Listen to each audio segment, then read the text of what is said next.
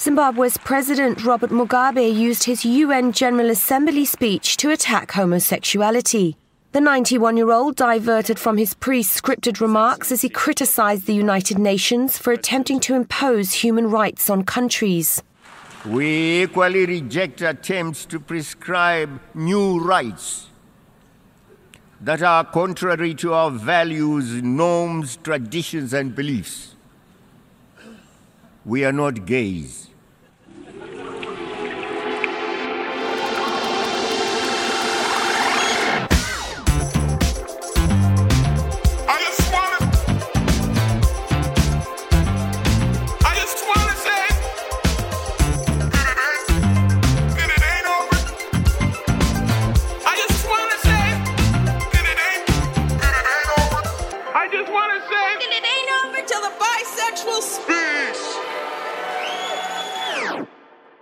Hello again. Welcome back to Life of Bi. A slippery history of bisexuality. I'm Elle Potter. And I'm Mary Higgins. And this episode, we're reading between the lines to find out why bisexuals are so often hidden from view. Yes, and who gets to tell their story. The answer politicians. Yes, that was Robert Mugabe speaking at a UN assembly back in 2015. 2015, Mary. 2015, Elle. It's not long enough ago. No, it really isn't. Mugabe's political career actually began in the 60s. And back then, he wasn't the vocal raging homophobe he became later on in life. No, his primary ideology had always been anti colonialist African nationalism, fighting for an independent Zimbabwe. Yeah, well, believe it or not, Mugabe had been known to express those views, the anti colonialist views, mm. quite moderately in the 80s. But by the 90s and into the noughties, he began to view white Western powers as very immediate political enemies, not just historical ones. And this is where the homophobic vitriol really started to take hold. So in 1995, the government of Zimbabwe began actively campaigning against LGBT rights. Here's Mugabe again, speaking in Harare in 1995.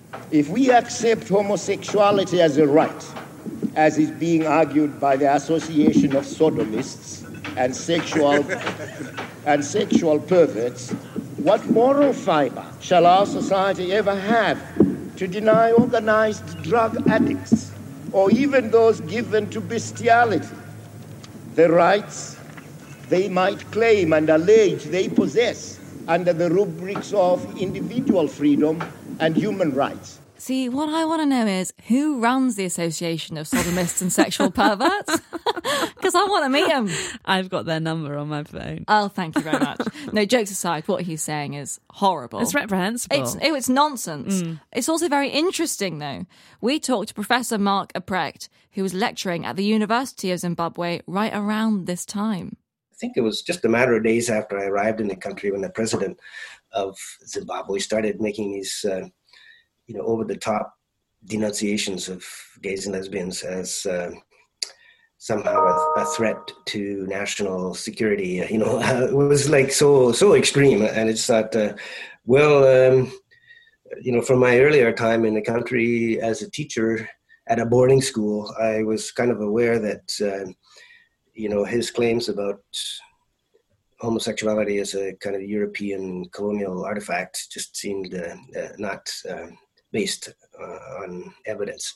So, Mugabe's assertion that queerness in any form is un African is based on this idea that queerness was an import from British and European colonizers during the scramble for Africa. I mean, we could go as far as saying the rape of Africa.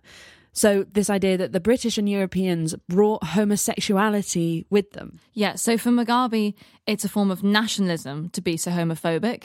It's a way of freeing Zimbabwe from its colonial history. But in fact, it's just not true at all no. because it's not homosexuality that's a white Western import. It's homophobia. Yeah, I mean, this shouldn't need clarifying, but queerness in Africa predates colonization, mm-hmm. obviously. But it was the British and European Christian missionaries who introduced this idea that homosexuality is a sin. And in fact, Mugabe himself grew up in a rural mission village in Zimbabwe, then known as Southern Rhodesia, where he was raised strictly Roman Catholic. Yeah, not a religion famous for its pride party. No, so so you can kind of see where those seeds were planted. So while the missionaries introduced homophobia to the people, the British and European legislators wrote it into the law. And British law was especially harsh on sex, criminalising consenting, private, and even non penetrative acts. These days, Britain, really classically likes to distance itself from this history, Yeah, with David Cameron threatening to withdraw aid from African countries that persecute LGBT people. Even though we, the Brits, were the first to persecute LGBT people in Africa, which is just. Stupid and Yeah. hypocritical. So there are plenty of ways that you can contextualise Mugabe's homophobia if you feel inclined to. But Professor Epprecht had his own theories as to why Mugabe started spouting this anti homosexual bollocks in 95. And so I assumed, okay, well, Mugabe is trying to uh, whip up votes in this kind of cynical way. Uh, but actually, when you go out to the rural areas, you found people were, no, they didn't like it at all. He was losing votes. He said, no, no, no, no. First of all, he's wrong. we had, this was always there. And second of all, we don't talk about it.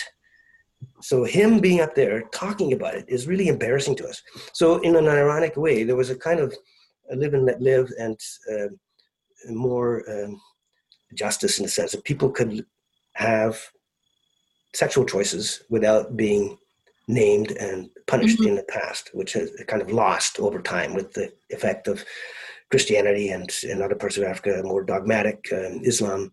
So, what Epprecht discovers is that many Zimbabweans resent Mugabe's queer hating diatribe, but not necessarily on moral grounds, more because they prefer it was kept secret. Or even less active than that. They just prefer it was simply ignored. Yeah, and there's a degree of freedom in that. But queerness wasn't always so hidden. Pre colonial African history features some very visible queers.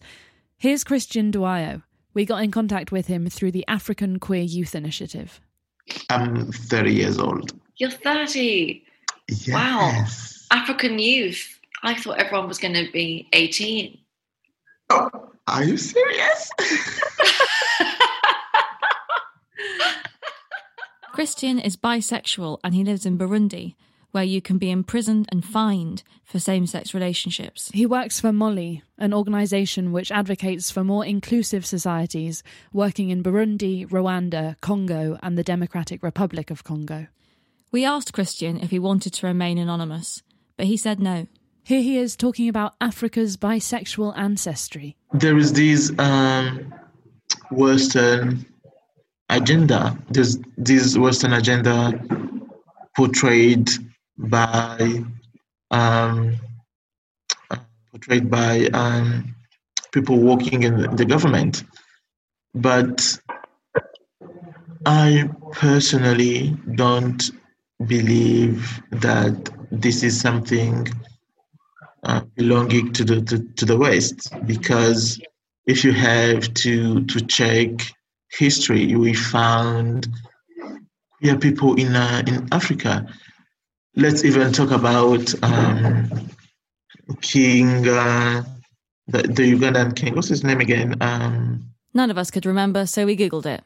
His name was King Mwanga II. exactly. That's what Yes.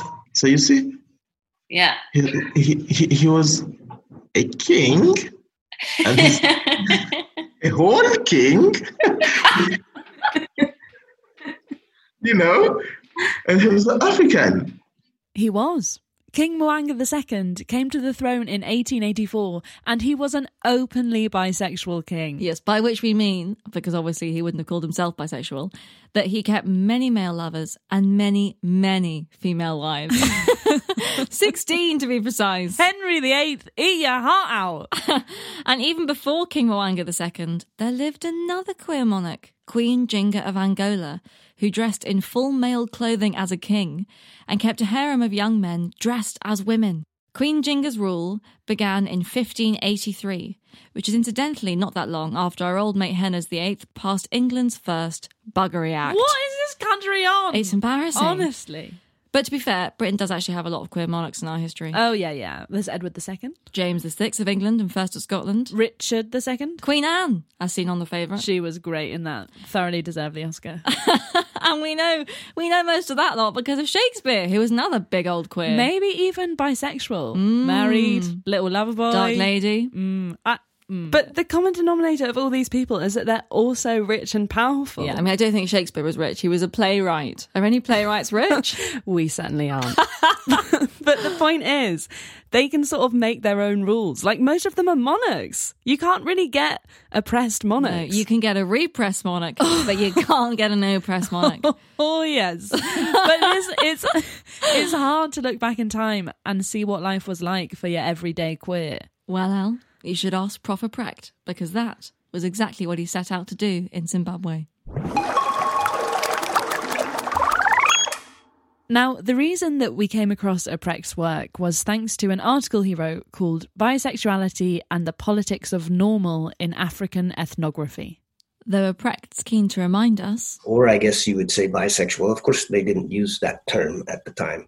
Precht started his research by consulting the colonial records and came across a phenomena called mine marriages. in sub Saharan Africa during the colonial period, men would be taken from their villages and put to work in mines. I started in Zimbabwe, but due to the nature of the kind of the racial capitalist system, you know, African men wandered all over the region searching for jobs, right? And so um, people would come from far and away to pass through Zimbabwe, then called Southern Rhodesia, to get to the big mines in South Africa, where actually wages were better and um, in some ways conditions were better.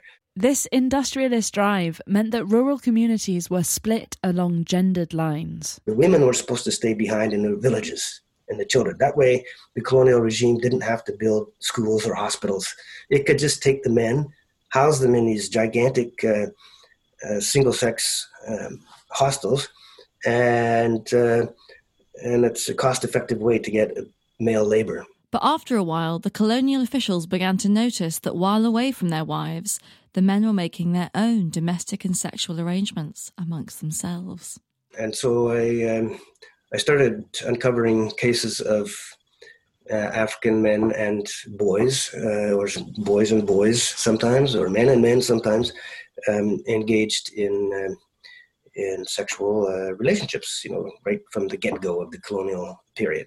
Precht noticed that most historians believed these men were turning to these homosexual relationships out of necessity. But Precht wasn't so sure. It had been noted before as a kind of footnote. You know, some men did this because they're in the male male uh, work environment and they had no choice. Right, that was the language. No choice. They couldn't wank. Definitely not. They had to fuck a boy. Right? Okay. Wait a second. That doesn't make sense to me. Um, but when you um, when you go to the record, you find ah, actually, you know, these were consenting uh, relationships, and sometimes the women were there actually, just down the road in a little, you know, makeshift informal housing, and so the men were choosing to have male partners rather than, you know, uh, these uh, women who were in the surrounding, you know, huts that they had to set up. So informal communities were there, and uh, my thinking is, okay, the men weren't forced; they obviously chose to do this, and at the end of the day, when they finished their work, they went home to their wives and, and children. Which is why Precht named his article Bisexuality and the Politics of Normal. Right, because as he sees it, the mine wives and the village wives don't necessarily cancel each other out. Yeah, like why would they? I really want to see the rom com where the mine wife meets the village wife. And then and then the mine wife and the village wife fall in love. oh, yeah. But to be fair, like the village wives were partial to a little bit of hanky panky. Like while they were waiting for their husbands, they weren't just sitting around twiddling their thumbs. I guess the other side of it too is uh, the men being away uh, for these long periods, and you know, some they call them migrant labor reserves. So, uh, the rural areas, sometimes eighty percent of the male population was gone, except little boys and old old men. The working age population was all gone, and the assumption was, you know, the ladies stayed behind and, and behaved themselves uh, perfectly uh, chastely. But um, you know, more and more evidence comes out that not necessarily, right? And that uh, people had a different different understanding of what sex is. Yes, because lesbian sex. Doesn't exist. And when that was first explained to me, I thought, well, wait a sec, how can you, you know, you're rubbing genitals together and results in orgasm, and that's not sex? It's important to note that while these rural communities might tend to be more accepting of queer behaviour than, say, a Mugabe government, they still held traditional values about the family and sex. Yeah, sex is still seen as a means of procreation. So any sexual act that isn't penetrative and heterosexual is not really sex. So I, I personally, I had a hard time understanding that. But then uh, Bill Clinton sort of put that in in uh, light for me when I don't know if you know the case where he said uh, Yeah. sex isn't sex, right? So, right, I see. You, your mind can play all kinds of uh, games and compartmentalization. So that that's come out in other research. People don't make these distinctions because of ignorance. They make them because they only want to see one side of the story. See Epprecht's example, the Monica Lewinsky scandal. We didn't have sex, Linda. Well, what do you call it? We fooled around. Oh, Sex? Oh, I don't know. I think if you go to if you get to orgasm, that's having sex. No, it's not. Yes, it is. No, it's not. It's not having- sex is having intercourse. That was Lewinsky talking to Linda Tripp, who was an American civil servant at the time, who secretly recorded conversations with Lewinsky. But I want to say one thing to the American people.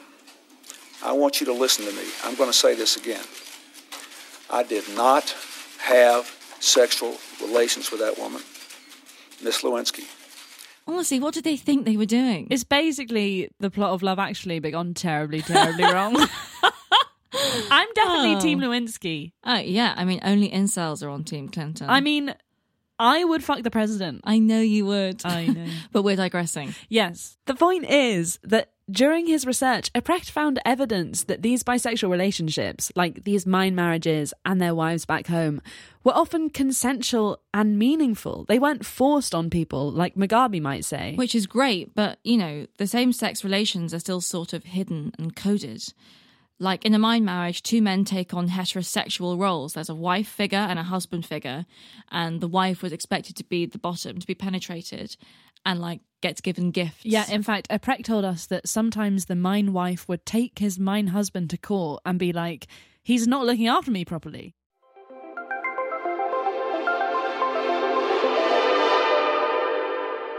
So, Mugabe died in 2019, but the colonial legacy of homophobia lives on in many parts of Africa. In Burundi, for example, where Christian lives, the government passed its first anti LGBT legislation in 2009. We wanted to know what it's like being bisexual there now. I mean, I, I, I always knew I was a little bit different.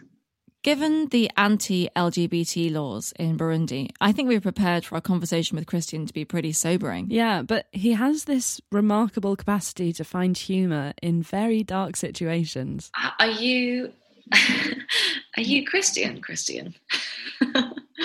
Sorry? Are you Christian? Yes. Could you talk tell us a bit about your relationship with religion? So it's funny. We're asking all the hard questions because- today. No, no, no. It's funny because I am I'm a fervent uh, um, religious. I, I, I do believe in, in, in, in God. Yeah. And um, one time, I think three years ago, it was at Easter. So I went to, to church. oh my God, this is so funny. so I went, so I went to church. It was in 2018. I went to church. I was late, and there was no places like in the back. So I had to walk in, right in, like in the front, you know. And the priest, he was literally talking about homosexuality as a as a as a sin as something people should denounce as oh, I was like no no no no no no I was like no why? And at that time we had I mean we had so many um, so many cases in the Vatican about pedophilia about you know it was like why did he choose to talk about these at this specific moment Yeah. you know why did he uh, choose to talk about pedophilia in the in Vatican, for example, you know. But he was talking about homosex- homosexuality. I was like, no, no, no. And the thing is, I couldn't um, raise my hand, so I prefer to stand up and just walk away. And that that was my last time in church. One thing I really regret is that we never asked Christian why he found the story so funny. yes. I think I think by the time that we were at like sin and paedophilia and the literal Vatican, we'd completely forgotten Yeah, that I'd set completely up the whole thing as a gag. Maybe he was giggling. I, see, I think he was giggling because he knew he had a really good story to tell. Yeah. By good, I mean terrible. Very dark. I mean, it it was how can I put it? It was surreal. I just wanted to talk to to that to that priest, but I couldn't talk to him, and I was like, no, I, I can I can I can't stay here. Let me just go. Yeah. yeah Yeah. let me just go because there is so much work to do in our community there is so much going on and there is people need to know um, people need to know people need to understand people need to to be more inclusive you know So Christian practices his religion at home now, and actually he doesn't seem that mad about it. He actually has the attitude of someone who's who's gone through a breakup and come out the other side thinking, well, if you can't handle all of me, you don't deserve any of me. Yeah. At first, it seemed like Christian had an almost superpower resistance to homophobia. But the more we talked, we realised that what he actually has is a superpower queer community. Uh, it's called uh, Remuruka Center. And Remuruka is it's a Kirundi name for release. On Fridays, we have we we get together.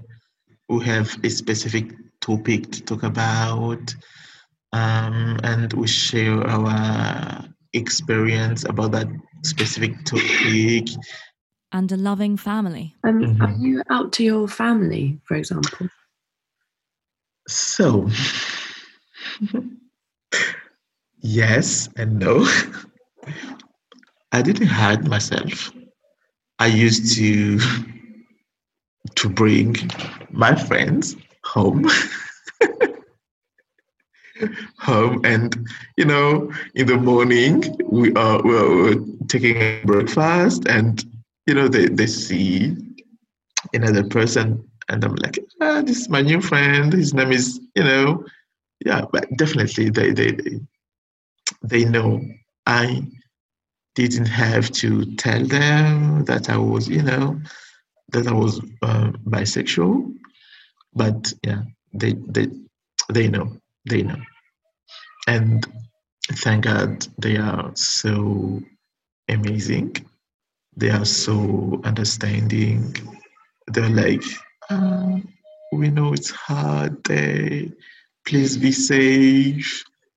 Yeah. Does that is that a um, a very rare experience in Burundi, or do you know a few people that is yes. Yes. I think it's called privilege.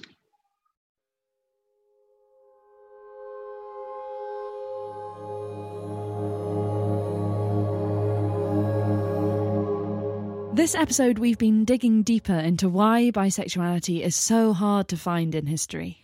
We've heard of Christian missionaries who tried to erase it entirely. We've heard from politicians who just outright deny its existence. And we've heard of people who live quietly queer lives in hostile places. And we're going to leave you today with a story about a people who are celebrated in their communities, in part because of their capacity for sexual fluidity. Praise be. Here's Marc Epprecht talking about the traditional healers of southern Africa called sangomas. I don't know if you've heard the expression coming from North American native culture, two spirited. It's kind of like that, uh, you know, where you have, say, in my case, a male body, but a female ancestor inhabits my body from time to time. Sangomas are hugely respected practitioners of traditional African medicine. And that practice is incredibly holistic. It's not like we have, it's not like going to a foot doctor for your foot. It's like it's like going to one person for all your illnesses, be that in your body, spirit, or mind. They even lead death and birth rituals. It's a very high pressure job. A Sangoma's training is incredibly rigorous and challenging, and a huge part of it is about opening yourself to a wisdom beyond your years, beyond your one life, by communing with your ancestors. When this happens, I change. I become so strong. This is Sharon D. Clarke reading an extract from Kunze Kabinde's 2008 book, Black Bull My Ancestors and Me My Life as a Lesbian Sangoma. I have more power when Nkosi is in me, especially when we both desire the same woman. Kunzi's strongest ancestral connection was with their uncle and namesake, Kunzi. also known as Black Bull. When Black Bull inhabited them, Kunzi was allowed, even expected, to sleep with women to satisfy him. He takes control of my body, and even the sounds I make are different. The woman I am with will tell me, Your eyes are changing. Women I have slept with say my eyes become red or green, and I become so wild and strong. Women tell me my body becomes very heavy, and when I come, my partner will say, In that moment, you were not yourself. What was happening? I will make a sound like a lion roaring. That is how I know that Nkosi is satisfied. Kunzi later came out as a lesbian, but their story has stuck with us because the very nature and purpose of a Sangoma within their community is to be fluid, is to be capable of transformation. And in communicating with their ancestors in this way, not only does a Sangoma collapse the boundaries of sexuality, but they collapse the distance between generations. They collapse the distance of time. And in doing so, they open up potential realms of queerness stretching way back in time before Christian, before Mugabe, before mine marriages, before the colonization of the continent. Proving that sexual fluidity has not only been around forever, but has enjoyed the glow of respect. I feel my sexuality was with me from birth. It is not from my ancestors, but my ancestors supported me. When I was a child, I didn't have a choice about things like wearing a dress. But as I grew up, I knew I must express the feelings that were inside me and do what was right for me. My ancestors helped me to become who I was. They guided me, knowing that I was going to grow up being the way I am. My sexuality is from childhood.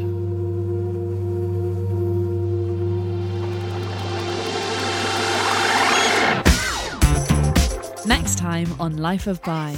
Imagine finding out your soulmate is sneaking out and having sex with other men. But speaking, you know, as a black man and in the black community, there there is a lot of pressure, a lot of pressure to conform. It's so why do I have to label myself? Why do I have to put a label myself to make you comfortable? It's like for, for guys, if you've had a sexual experience with a guy, you're gay. Point blank. That's it. That's it. Close the door. Close the door. Okay, I don't want to be comfortable. I just want to know what it is. I just want to say that it ain't over till the bisexual speaks.